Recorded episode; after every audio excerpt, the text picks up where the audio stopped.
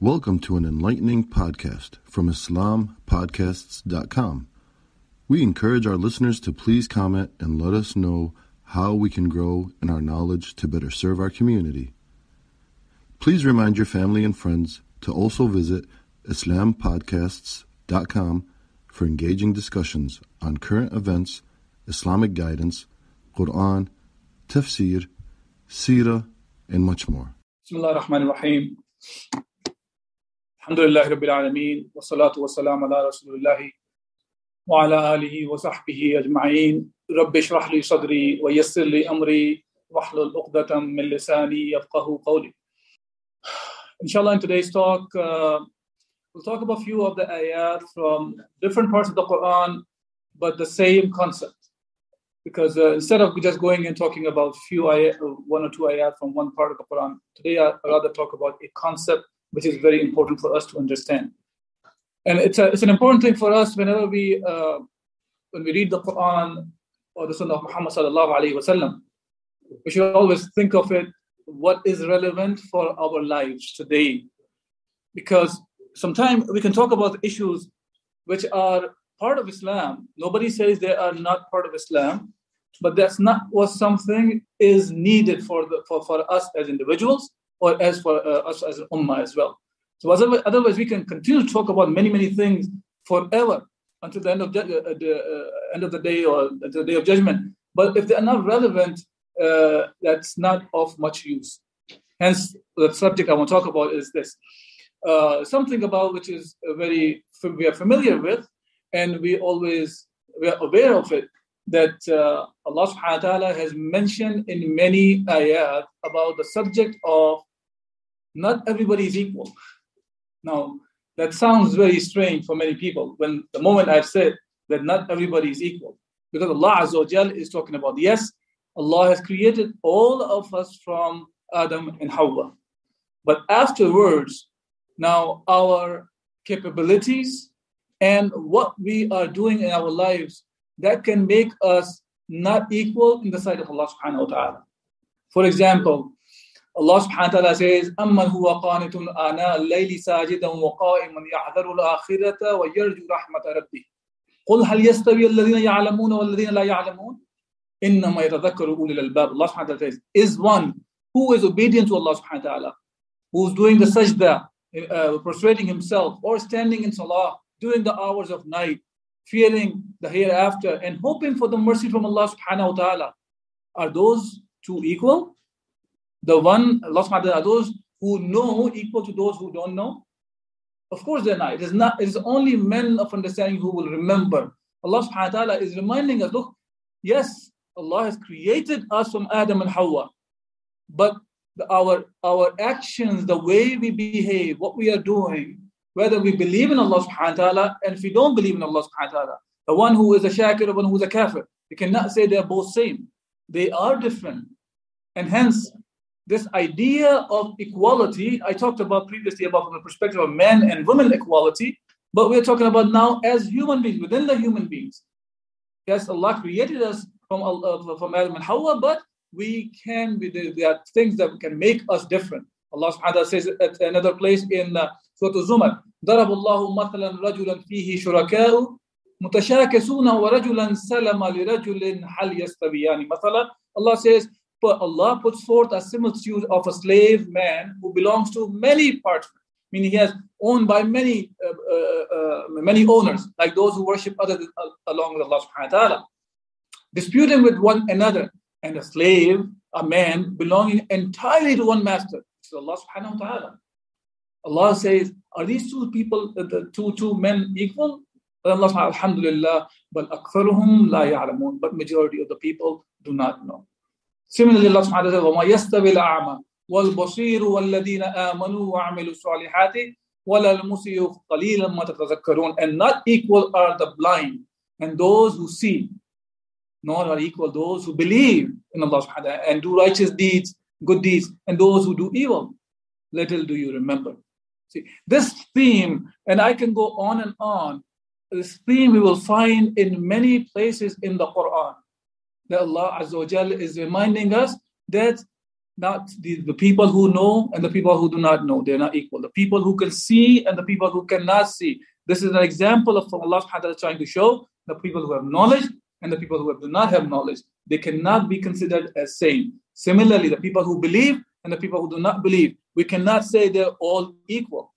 Now, why am I talking about this subject? This is important to know because, again, as I mentioned in the beginning of the talk, idea is not just to talk about some ayat and read the translation and go home and we have no clue how to apply it in our lives. The idea is look, what we are living in today in the society, whether living in the West or whether living in the, eh, eh, in the East, whatsoever in the world, today there is a way of life that have been imposed on all of us, which is based on man-made laws.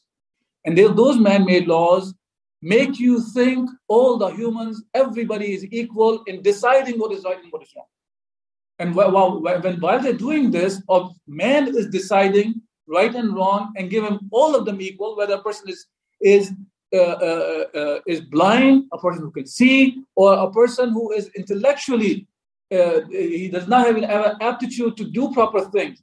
In the, from the Islamic perspective, the people who come under the category of sufaha are the people who, to whom Islamically we don't even give them the. They have to have a guardian over them. They cannot even take care of their own wealth by themselves. So you cannot say all of them are equal. So, but in this way of life which is out there imposed on us, that makes them all equal. Actually, they make you feel they're all equal. But at the end, they are mm-hmm. not. Even they understand they're not. And the one who really have the power, the one one percent or whatever the percent is called, which is less than one percent, they are the one who decides how you will be living, how you will not be living, what is right and what is wrong for us. Yeah, that's the reality. But as a Muslim, we cannot just say, I have nothing to do that with, with all these things, while all these things are imposed on us. Look, we are supposed to be the one who should be leading the world. Muslims are supposed to, because we have the haqq, or we have the truth from Allah subhanahu wa ta'ala. This is our uh, this is on our shoulders that we should be carrying this the message of haqq and guiding the people. Look, the person who guides is the one who leads. You cannot be the one who do not know and then you start guiding people. Many a time, by the way, we find these things in our masajid even. And I'm bringing this issue of masajid because we see this a lot. Alhamdulillah, it's not as much in this masjid. I don't want to make an issue of this masjid, other masajid, but it's a point I want to make so the brothers who are here, they should think about it. So we should not see this kind of sickness other places. And if we see, if we have, if we have some authority, let's fix it. Look, we will have a scholar in the masajid who will learn all his life about Islam. He understands what is right and what is wrong. He learns the deen of Allah subhanahu wa ta'ala. He has the knowledge from, from Allah subhanahu wa ta'ala and he has spent time. And then we will have a shura who may not know and they will tell him what to do, what not to do. That's the reality we are in. Think about it. Isn't that what happens? Isn't that what happens? Many a times we tell them what to do, what not to do, while they should be the one who should be guiding us. I am not saying I, I am a, big scholar or anything, but we should be the one, they, the, the ones who have the knowledge, they should be the one who guide the people who do not have knowledge. That's a, that's a very important rule to understand. And I know this can backfire for many people when they talk about these issues.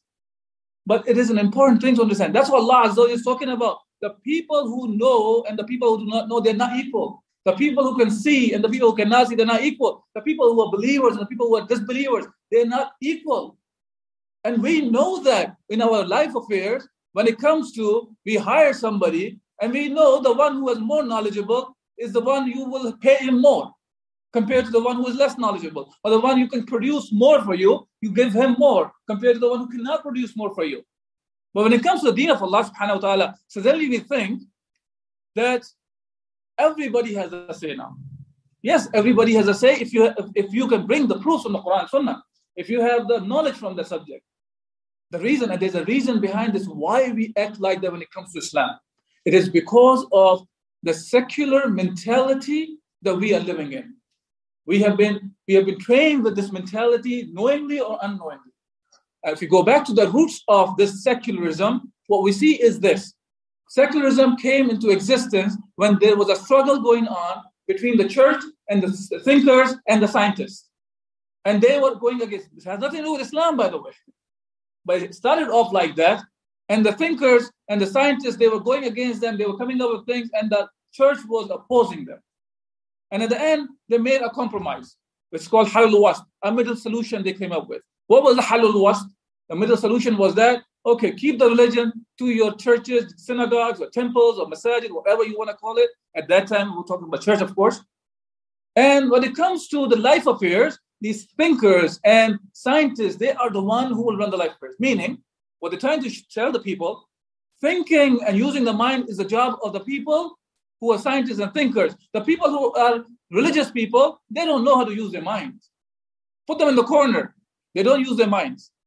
And now, unfortunately, this same sickness have got into the minds of the Muslims as well today because we lost our our Islamic state that was imposed, implementing the deen of Allah subhanahu wa ta'ala, that was showing us that there is no separation of church and religion and state. So that was gone, and hence Muslims started applying these rules on ourselves. And now we see ourselves in the same mess. Hence, we find the shura things. Because whenever there's something to do, we are the thinkers. We should tell the non thinkers what to do, what not to do.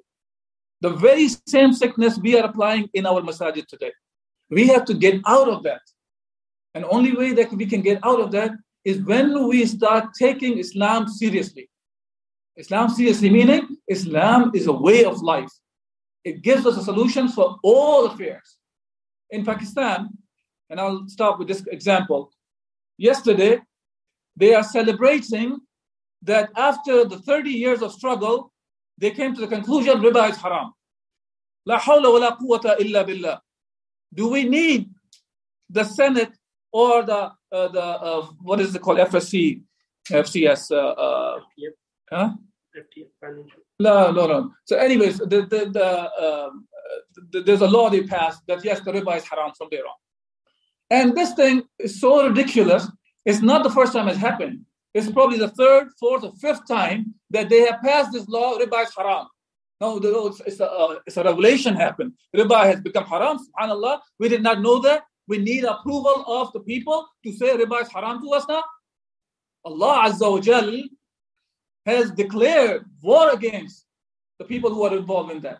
And the lowest level of people who are involved in the riba are as if they are committing zina with their mother. That's what the riba is about.